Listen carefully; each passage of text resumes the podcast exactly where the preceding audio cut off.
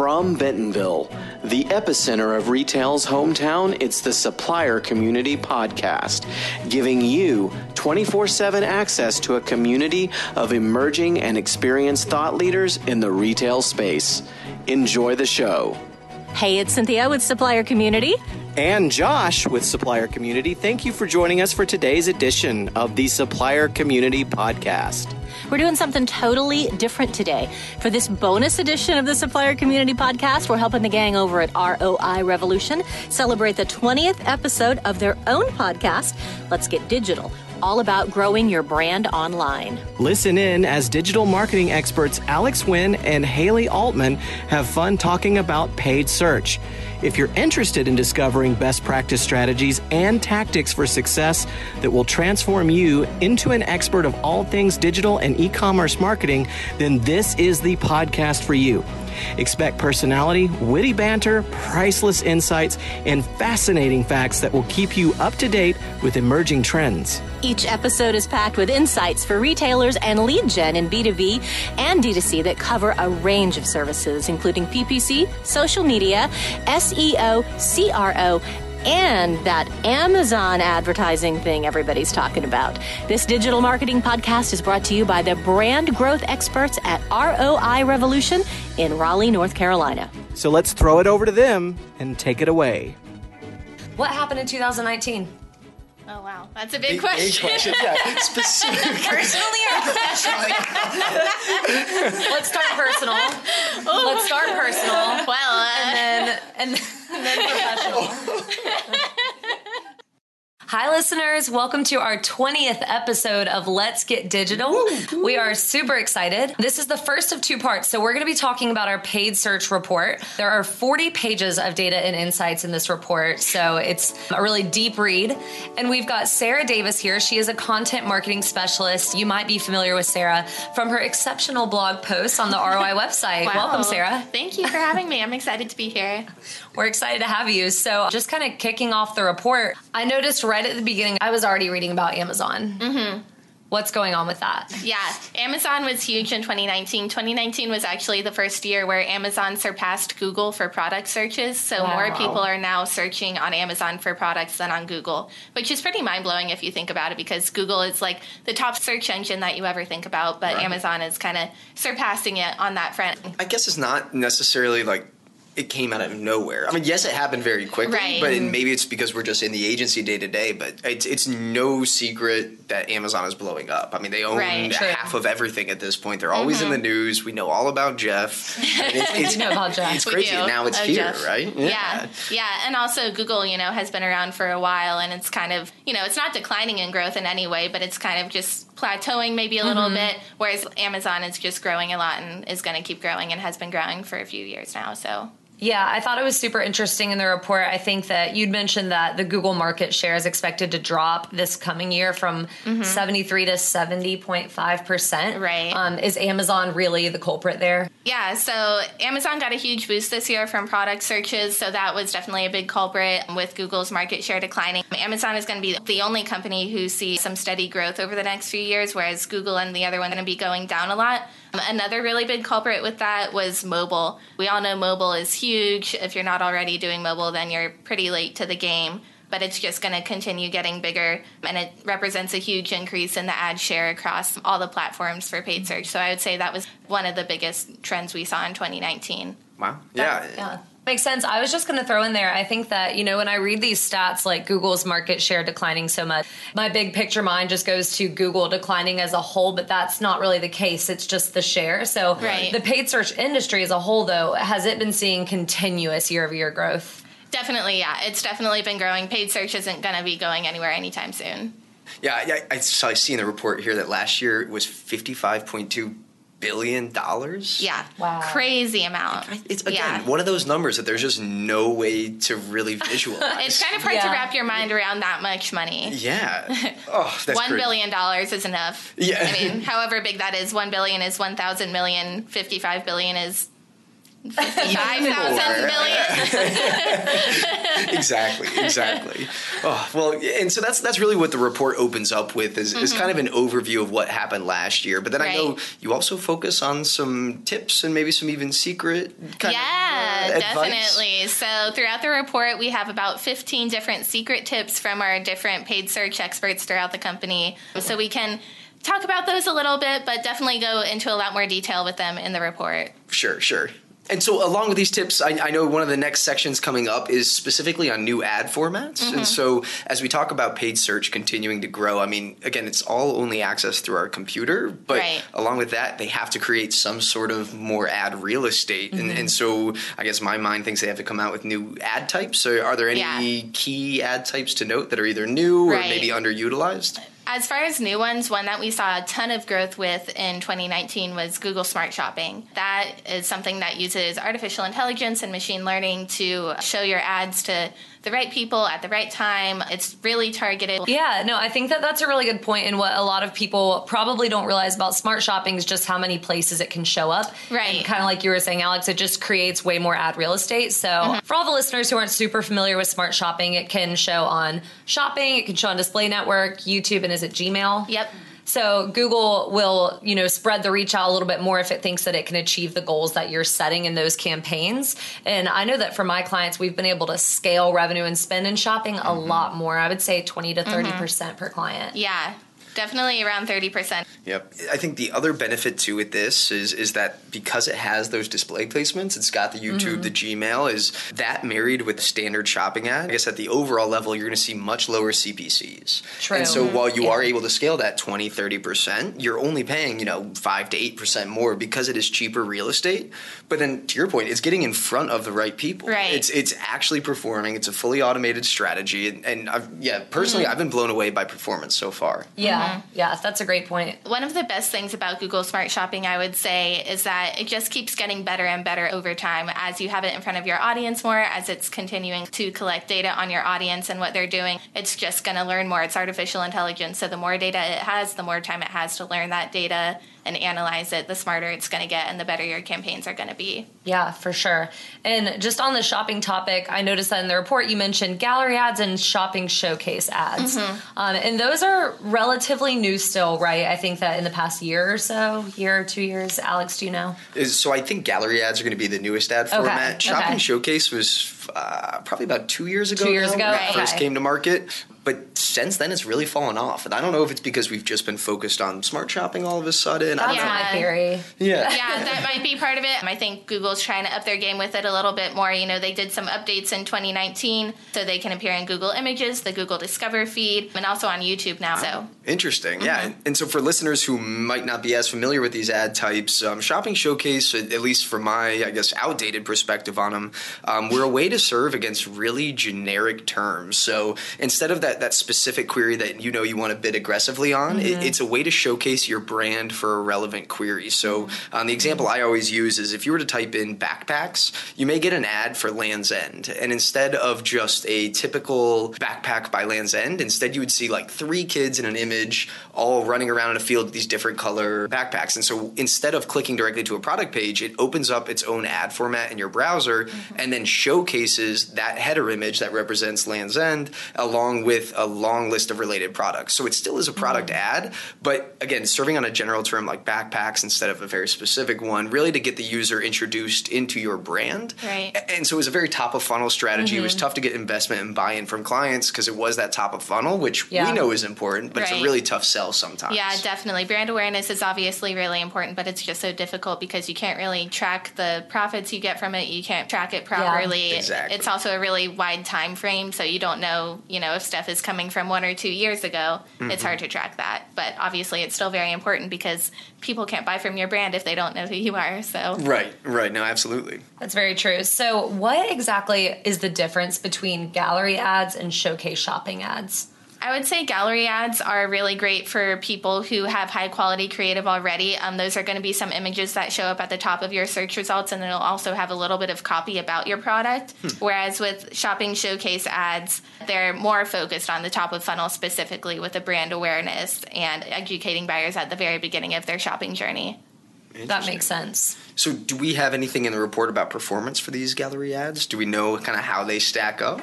So gallery ads can actually boost your interactions by as much as 25%. Wow. Yeah. One thing I do want to call out for the statistics used in the paid search report, the, the ones around specific initiatives and strategies, Mm-hmm. Right. are these just paid search as a whole or are these particular for our agency? These are particular for our agency. So all the stats you'll see, unless they're specifically called out, are success that we've seen with our clients. Awesome. That's great. I, I feel like with is case good. studies, it's always Yeah. the one off, you know, like, oh, a thousand percent revenue growth, everyone do Mm-hmm. Right. it. Yeah, but, no, this is what we've seen across the agency. Actual so accounts, it's, it's actual been really great. And how many accounts is again? I know you mentioned in the report how many accounts we used for this. So to compile this data, we actually looked at over 450 brands, and it was a compilation of over 400 million dollars in revenue. So we really gathered and analyzed a ton of data for this report, which is really exciting. Yeah, that is super exciting. And it's all from, you know, clients of different industries too, I know, Right. Mm-hmm. just based on what we have in our portfolio here at ROI. So uh, these takeaways can definitely be applied across the board. Yeah, definitely. Tons of different verticals, tons of different types of companies of different sizes. Yeah, and then one last really interesting ad format that you talked about in this report, Sarah, was discovery ads. Mm-hmm. Curious to know just any data there. Alex, have you tested them for any of your clients? Yeah, actually, so we have one client, and this is it's ridiculous that it, pretty much anything we try for them works, and they Dream client. right, right. amazing. But but it's not what you'd expect because they sell materials and actual collectible stamps. I think I may have called them out on the podcast before, but it's it's such a niche market, uh, just such a unique person who's going to be on their site, which is why we get to play around with a lot of these very top of the funnel strategies That's because great. yeah, we, we know how to find them. And so the discovery campaigns we run work off our existing targeting that we use for your standard display campaigns Okay. and your prospecting audiences, so things like custom intent, custom affinity. But instead of you know following them all around the web and in Mm-hmm. banner ads, it's instead going to be this very native looking image ad that's going to fall within the Google feed. So Okay. um, if people are opted into this, you can have your interests, your hobbies, and, and give Google a little bit more information so they can kind of serve you. Do you guys remember a website called Stumble Upon? Yes. A long time ago? Yeah, so- yes. so- wow. yeah, Throwback to like middle school. and, and so I think in, in my eyes I related to this because you give Google these signals. I'm into you know football or whatever else. I, I'm not, but um, and, and then they're going to serve you relevant content. So it's a new ad format that looks very clean, and it'll come through. You already say, "Hey, I'm interested in these things." Oh, wow. And and so far it's it's not quite the same scale or performance that we're seeing with our existing campaigns, but there Okay. is traffic, and I feel like typically with new ad formats, they you know either gas out overnight or just never get off the ground. So Right. Yeah. pretty encouraged to see this. It's a reasonable start. I think it's something we'll be scaling over the next couple of months here. But Yeah. it- again, super native looking, high interaction rates, and it, it- it's another great branding initiative too. Mm-hmm. Yeah, and I'm sure that the learning phase in an ad type like that is critical, and it probably takes a little bit longer. For both the algorithm and us. Yeah. yeah, right. yeah, okay. absolutely. That I mean, goes both ways. Yeah, yeah, a, a brand new ad format. We really don't know how to optimize yet, so we're Yeah. going to play around a little bit, see what boosted. We have different images coming down the pipeline for us to test out. So we'll definitely keep you all posted with how that goes. Yeah, it's nice that you're able to test things yourself and kind of figure it out on Exactly. a hands-on way like that. Mm-hmm. Exactly. Right. Yeah, I think that's something really important to remember with anything that uses artificial intelligence because you have to be a little bit patient while it's still learning. You're not going to see results right away. Yeah. Uh, just like a person, it has to learn and take in all that data and analyze it and figure out the best way to use it. But as long as you're patient and just wait for it to get through that learning period, you're going to see really great results. Definitely. And that actually made me think of something that we did on Facebook one time, which, you know, obviously this isn't a paid search channel, but you have those latent conversions on Facebook. And you mm-hmm. can have those through Google Ads too, which normally come if you're using the actual Google Ads attribution models. And, you know, we had a campaign where we were running, you know, some prospecting lookalike audiences, which is like a similar to audience on Google. And we saw zero, like literally zero conversions from a traffic campaign we were running. And then a month later, all of those clicks turned to conversions and it was like oh the, that's how people discovered us and then Huh. they went and bought it was like to prep for i think it was like a golf shoe being released Mm-hmm. or something and then the day that the shoe dropped all of those traffic clicks turned into conversions it was crazy wow. That's awesome. yeah. So, I mean, I think that, you know, just taking some of those learnings into consideration too, thinking about which attribution you're going to use to measure the success and taking that into account when you're deciding how long to consider. And that actually is a great segue into the next section of the report where we talk about how multi-channel is mandatory. Right. I like that tag. I do too. I know Very the alliteration. You know. Yes, yes. I do too. There's a lot of clients who I think, you know, they only want to do that really bottom funnel mm-hmm. advertising, and a lot of the times that means paid search advertising. So when we're talking about channels, can you tell us about, you know, which other channels we're talking about where we think clients should be? Yeah, so Amazon is obviously a great place to be. We've already talked all about that and the growth there. But also other places like you were mentioning, Facebook is a great, really great place for top of funnel awareness. That brand awareness is just so important. The least you can do is make sure you're in front of their eyes as much as possible. So yeah, on Facebook,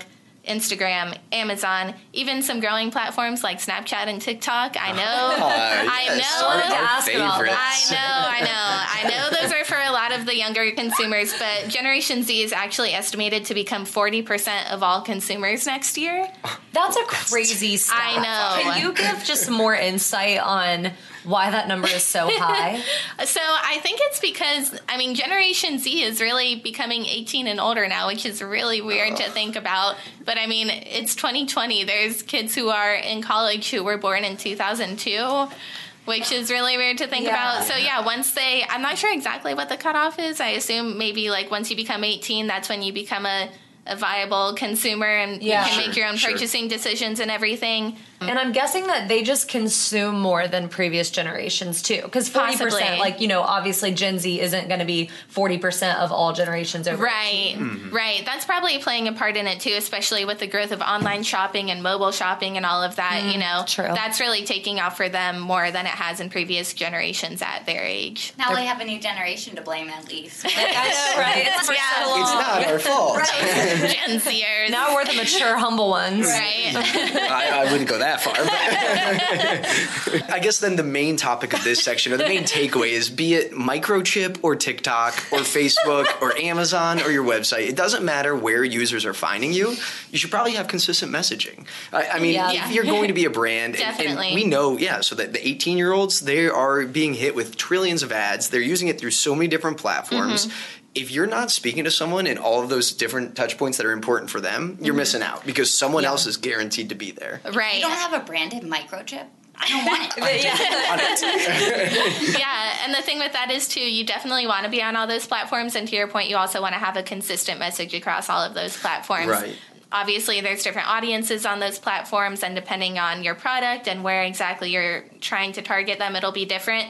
So there might be differences in the copy or just kind of your positioning, but overall, you want to make sure you have that consistent brand voice so that people can kind of feel like you're a strong brand and associate Yeah. you with certain things. Certainly. And I think that we've discussed this before on here, but I think that you should really look at messaging by audience, not by platform. So, you know, some people mm-hmm. will think that they need to have different messaging on social versus paid search, but you really shouldn't look at it like that. You should look at it like our top, top, top funnel brand awareness audience has a certain level of messaging. Mm-hmm. It's normally really heavy on the brand and less heavy on the actual conversion. And then as you move down in the funnel, you want to make that messaging a little bit more tailored. Mm-hmm. But, you know, the goal is that if you do a good enough job with your messaging at the top, then it's going to carry through to just seeing your brand name in a search ad. Right, exactly. And that just goes to show it's really important what you put at the top because first impressions are everything. That's kind of going to influence what they do throughout the rest of their entire buyer journey and how they associate your brand with different things. Absolutely. So, were there any statistics on just kind of the growth of Instagram versus Facebook as a platform? As far as Instagram versus Facebook, there was a lot of growth. Instagram is actually going to be really great, like we were talking about for Gen Z as well as millennials. It has 1 billion active users. And actually, most of Instagram's active users use the platform for at least one hour per day. Y'all, I was going over that. So you're adding to that and not just Instagram, y'all. My shopping apps. I was Oh. spending two hours a day on Shopbop, Revolve, like Anthropologie's app. I mean, I just uh. browse. And as far as Facebook and other platforms like the Google Display Network, for example, our clients actually invested more in Facebook last year than they did in the Google Display Network. Mm. It just kind of goes to show how important social is, especially like we've been talking about for brand awareness and everything like that. It's crucial. Yeah, definitely. It's crucial for growth especially. Mm-hmm. That being said, I would love for that investment in Google Display Network to grow. But I think that a lot of the problem there, there's a few things. I think that first of all, Facebook and Instagram, they do have better targeting capabilities just because of the plethora of user data they have. Mm-hmm. But also, I think that a lot of clients and even people who manage paid search lack just kind of the education of what Google can be used for and what its Right. capabilities are. And they look at their Google budget in a very different way and they hold it to a different standard than their social media budgets. And we see that mm-hmm. every day. So, you know, it's going to be a long road, but we really need to, I think, work on getting them to look at Display Network like a social network. Exactly. That'll be really important. And that's just one aspect of where Google is really trying to grow in addition to the display network. Like we were talking about, Google Shopping is just going to keep growing. And that has really great targeting capabilities as well. Facebook and Instagram have all that data, but Google has a lot of data too. Absolutely. and it's Um, getting way better. Yeah. And, you know, with artificial intelligence and machine learning and all of that, the targeting is going to keep getting better. Changing gears a little bit, then away from top of funnel branding and, and reach, I do want to kind of lean on the artificial intelligence that we're talking about, but mm-hmm. from a search perspective. Okay. And so I know you have a section in the report about dynamic search ads, which mm-hmm. really aren't a new ad format in my eyes, at least. I, I guess I'm not sure the exact date of when. Yeah, no, they've been around for about nine years, Nine- actually. yeah, yeah, so- so, so a long they are not I wouldn't have guessed new. that long. it's it's Yeah. nine years in 2020. So Have they gotten better with automation getting better, or what have you seen there? Me Yeah, personally? you, Yeah, yeah. so. Yeah, you. You. I mean, you've been managing search for what? Three- two, three- two, three years? Yeah, yeah. Years? Coming up on three here. And so uh, DSAs, they really haven't changed much in my tenure here. Okay, Like when I started, again, you, you would give them categories and it would direct traffic towards pages related to those categories. Right. And so I think really the changes that have happened to them are likely behind the scenes because Okay. where when I first started, DSAs were, uh, man, we, we used all our strategy this month. I got nothing left. Let's launch a DSA campaign and call it a catch all. Okay, It was kind yeah. of like a, we'll make sure that we have coverage on traffic, but now Yeah. DSA is a legitimate strategy. It's, Oh, it's something yeah. we lean on heavy in our accounts for that non-branded coverage. And Mm-hmm. uh, I guess just for the listeners who might not be aware, dynamic search ads are just going to be Google's automated answer to non-branded search, where someone types in a term, they recognize on your web page, hey, you have stuff related to that term. Let's Mm-hmm. create this very tailored, dynamic headline that's going to match your query nice and give you a little snippet of what you can expect on the page. Yeah. And so it's something that we've really focused on. But Sarah, I'm curious, do you have any data? How does it look for other ROIers? I can Yeah. tell you how it looks for this ROI. Er. yeah, so I think that with DSAs, I've really learned in the past few months that first of all, the quality of your website matters a lot with DSAs. I think that Google's ability to crawl a good website versus a bad website is very different. And that is, you know, kind of like the quality of your keywords. Mm. But also, I've seen incredible success with using like a target ROAS bid strategy since you're getting all those different valued conversions through a DSA campaign mm. if you're keeping it wrapped up into all pages. Right. And by just keeping one ad group on in our DSAs, we've been able to scale them a ton with the target ROAS. And mm-hmm. for non-branded search? Mm-hmm. Wow. yeah.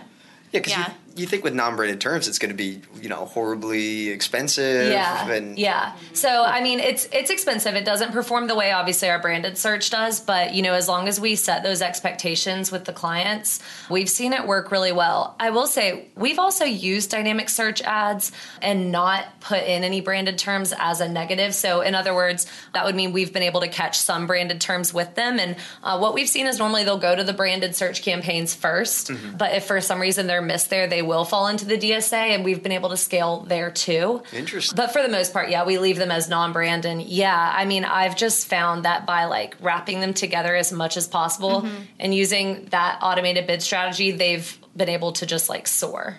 Yeah, I think a really good takeaway from that is that Google is investing a lot of time and effort still in this search type and making sure they work with automation and everything. And even though they have been around for nine years, which is just kind of crazy to think about, this That kind of thing has been around for almost a decade, they can still be a really great untapped revenue gold mine for your brand. Yeah, I think that with DSAs, it's always a challenge kind of explaining these to clients because they just, I mean, it's hard to wrap your head around the fact that it's that simple to be able to Right. use your whole website Right. to target. so when you're getting buy-in from clients on dynamic search ads, Alex, what are some tactics you've used to just really explain to them the value of them and how they really are not too good to be true? Sure. Yeah. I think what's important is that you you have to understand it's not going to be an end all be all. It's not going to make sure that you get the best performance because yes, it is a highly tailored ad copy Mm-hmm. and it does perform well, you still need to make sure it's a good, sustainable, long term strategy. Mm-hmm. And so when we typically recommend a DSA campaign, we will make sure that we have a plan in place for after DSA. And so what Mm. that means for us is we are going to harvest the queries because unlike smart shopping, you can still see all of the landing Yeah. pages they sent users to, what keywords they matched. And so what we'll do is on a routine basis, look at that data for some analysis and find out, hey, this is a keyword that we don't already have in the account, but it matches to our DSA campaign. And Google thinks this is a good landing page. And the conversion rates are off the charts. So from our end, we want to build that out in a manual, non-branded mm. campaign. Make even stronger ad copy that's going to be super relevant to that query that did well before, and just scale the heck out of that. ad Yeah. yeah. And so, so love that, makes sure that it's long term. You're not changing your DSA campaign. It's still going to continue being that catch-all and having those good headlines, but you're able to really focus on non-branded. That before you would have never known if that non-branded keyword and that landing page would have worked. But it's a True. great way to get actual performance data on things that you may not have even thought of in the past. That's a really great way to look at it. Mm-hmm. And so I guess DSA campaigns, after being here for nine years, which is virtually forever, Right. um, yeah, well- In internet years, it is. Exactly. That's exactly. true. We'll speed things back up to today to an ad type that, yes, it's been around for a little while, but they're always coming out with latest and greatest. And to me, that's YouTube. Right. Uh, and I know you focus on that in, in the report. Can you tell us a little bit about what, what's in the report on YouTube? Yeah, so we've been talking a lot about YouTube on the blog, on the podcast, everywhere. We've been talking about YouTube and the growth of video marketing as well as just video advertising. So, creating videos that showcase your products and also creating the videos that show up as ads before people's videos that show. So, these ads on YouTube can show up in Discover feeds, they can show up before videos, during videos, after videos, or just on the sidebar with related videos. They're another really great play for brand awareness, remarketing, re engagement, that kind of thing. And then they can also tie back to Google with TrueView for Google Shopping, mm. and that helps direct consumers right back to the products that are in the video without having that kind of friction in the middle, so they just get to the next step really easily. So YouTube is a really, really great platform that again we've seen a ton of growth on for our clients, mm-hmm. and it's going to keep growing. Wow. I'm just trying to think through all of the yeah the different placements you named off to, and it's it's Yeah. crazy because YouTube is it's the second largest search engine. It That's is. true? I think so, It is yeah. the second largest Yeah. search Wow. engine. And so, of course, Google is going to let it show in a million different formats and a million Right. Mm-hmm. different places, so they can really make as much money out Yeah. of it as possible. But Yeah. Hallie, do you run any YouTube? for your We do. We we run it for a few of our clients, and a lot of it has been you know YouTube tests. I think that we're doing a brand lift test right now through YouTube. Wow. Very cool. Uh, so I don't have any results there, but we're really excited. The goal is just to see kind of a lift in our branded searches and be able to scale those a bit more. Yeah. But yeah, I mean, just the targeting capabilities on YouTube and all of the different options and the optimizations you can do, it's pretty incredible. It is. It's definitely a really great platform to leverage, and it's going to continue to be. So, when thinking about YouTube, I always wonder who's on it. Who is using YouTube the most? so, do you guys think that it's really, really millennial heavy, or do you think that it's distributed pretty evenly? I think it really depends just because there's so many different types of videos on YouTube. Mm-hmm. There's product videos, there's vlogs, there's news, there's True. just such a wide variety of Yeah. different types of videos that pretty much anyone could be interested in. So it's just about finding the target audience that you have and where they are on YouTube and what kind of videos they would be watching. And then another thing with YouTube too that a lot of people do is just product reviews. So people might be hmm, watching yeah. those before they buy the product. So that's another really great place to showcase your ad. Or maybe if the product is for one of your competitors, you could put your ad on that video. Sure. Yeah, That's really absolutely. exciting. Well, and speaking of reviews, we, we know that those are important. I think in the uh, the tech and trends report, we focus a little bit on social proof. Mm-hmm. Do you have anything specifically around reviews and what that looks like from a paid search vantage point? Yeah, so in the report, we have a section from one of our partners. It's one of our secret tips. Oh. Yeah. About Google seller ratings. And these are the star ratings that display underneath the URL on Google Ads. So uh, they're a really great way to demonstrate to possible buyers that other people actually trust in your product because we all know how mm-hmm. important social mm-hmm. proof is. All of us look up reviews before we buy a product. We Yeah. want to make sure we're not wasting our time and our money. So Google actually says that this seller ratings extension benefits both searchers and businesses because it can increase click-through rates by 10% on average. Wow. Um, so you do need a couple things to do this. You need 100 reviews in the country where the GSR is going to be showing up, mm-hmm. and you need at least a score of 3.5 for it to show up. Okay, yeah. Oh, that's I didn't even think about that. Right? Yeah, you Probably opt didn't in for want it your- to show. Yeah, it's it probably for the best, honestly. Here's my one star website. Click know, me. Yep. I think that I think that this is. We talked about this with Amira, the marketplaces strategist, a few weeks ago. But I think that that's one of the keys to Amazon's success is just Yeah. how heavily they focus on reviews. Mm-hmm. Definitely. I don't know if y'all have seen, I think it's Aziz Ansari who has a skit and he's talking about how you can't even buy a toothbrush without looking at reviews Yep. for it. Yep. Yeah, yeah. No, everything has to have some kind of social proof. I want to know that another human being used Right. this product and liked it and it lasted. Yeah, I think that's honestly the most valuable type of thing. Mm. Before I buy a product, I want to make sure that other people who are like me have used the product and been able to use it successfully. I like to be surprised. I go against. Yeah. all of. I want to hide all Megan's the a rebel. reviews. when when we're talking about prospecting or even just getting new customers to buy in, those reviews are going to be really important because it's kind of just a safety barrier that Mm-hmm. they you can kind of get them through, and they're less nervous about getting to know your company and buying from you. Right, yeah. I will say, so kind of a, a hot take here. I think Oh. some reviews are. He only buys one star products. yeah, they're kind of BS because okay, so I just I just finished Okay. a project, right? And so I was looking at like an expensive part online, and I ended up getting directed to Walmart's website. So I'm scrolling down, and of course, naturally, I go to the reviews, and then I noticed there's 30 reviews. I'm like, oh my god, five stars! This this is what I need. But all 30 reviews happened on the same day within like an hour and a half. And so then I started reading. I That's literally sketchy. like uh, yeah, put my project on hold to, to go after Walmart. And and so one guy outed this. In, I I mean, obviously, gosh. we, all, we maybe this happens, Spill and the I'm just yeah. He was like, he commented, "I am writing this review because Walmart gave me a free product to do so." And then I think it's great. Here's why. But all of the other reviews, once I had seen this guy like fess up, this is for product. Mm-hmm. Everyone else was just way too happy about the product because Yeah. in client services, no one gives five stars. They have four stars because they can always do better. But Sure. everyone there, these glowing reviews. So I just think reviews should be a authentic and honest process gathered over time, Yeah. as opposed to dumped in in a one hour. That's a good take, and I think that it's valid. I think that you do want to make sure that you're getting your reviews genuinely and authentically. Mm-hmm. I know that there have been some beauty brands that have been sued for creating fake reviews. Really? And that is a thing. Wow. And I'm it definitely happens on Amazon too. So you do want to be cautious about Yeah. this and there is no way to determine if something is a real or a fake review. So Right. this is on companies to really be responsible. Yeah. I think Amazon tries to combat that a little bit with a verified buyer, a verified purchaser. Right, right, and that's Um, important. but still, I wonder if you know if Amazon gave them the product, if they would still have that badge because it's verified that they actually did get the product. Mm-hmm. Yeah. I don't know. Well, something something to keep in Yeah, mind, some something to be cautious areas. of. Yeah. Yes. But you know, for the most part, I think that if you see an ad and it's got a five star Mm-hmm. under it, even on social media, it's not necessarily showing a review all the time. But I know that you know an ad copy will often put a review in the actual ad copy Yeah. and maybe a little the you know five star emojis it really does just seem to get you know higher click-through rates and Yep. sometimes higher conversion rates too Mm-hmm. i think that we're all kind of geared to look at five stars and think Yeah. okay yes safe yeah, good exactly. Yeah, it's good to do your research like you did I- and make sure they weren't all posted within an hour and a half time frame. Right, but I did click because it was five stars. you know? Right. It it got me in the door, so Yeah. it's just a matter of conversions. Yeah. and- yeah which is kind of the case for any source, be it Yeah. on Walmart, Amazon, social. I mean, I, I, I think it really does tie back to, to optimizing for conversions because mm-hmm. I, I charged Absolutely. them however many dollars it was to click that ad, and then I got scared away. And so, Yep. does the report touch on any conversion rate focuses or, or anything along those lines? Somewhat kind of throughout the report, we talk a little bit about conversion rates in different formats. So,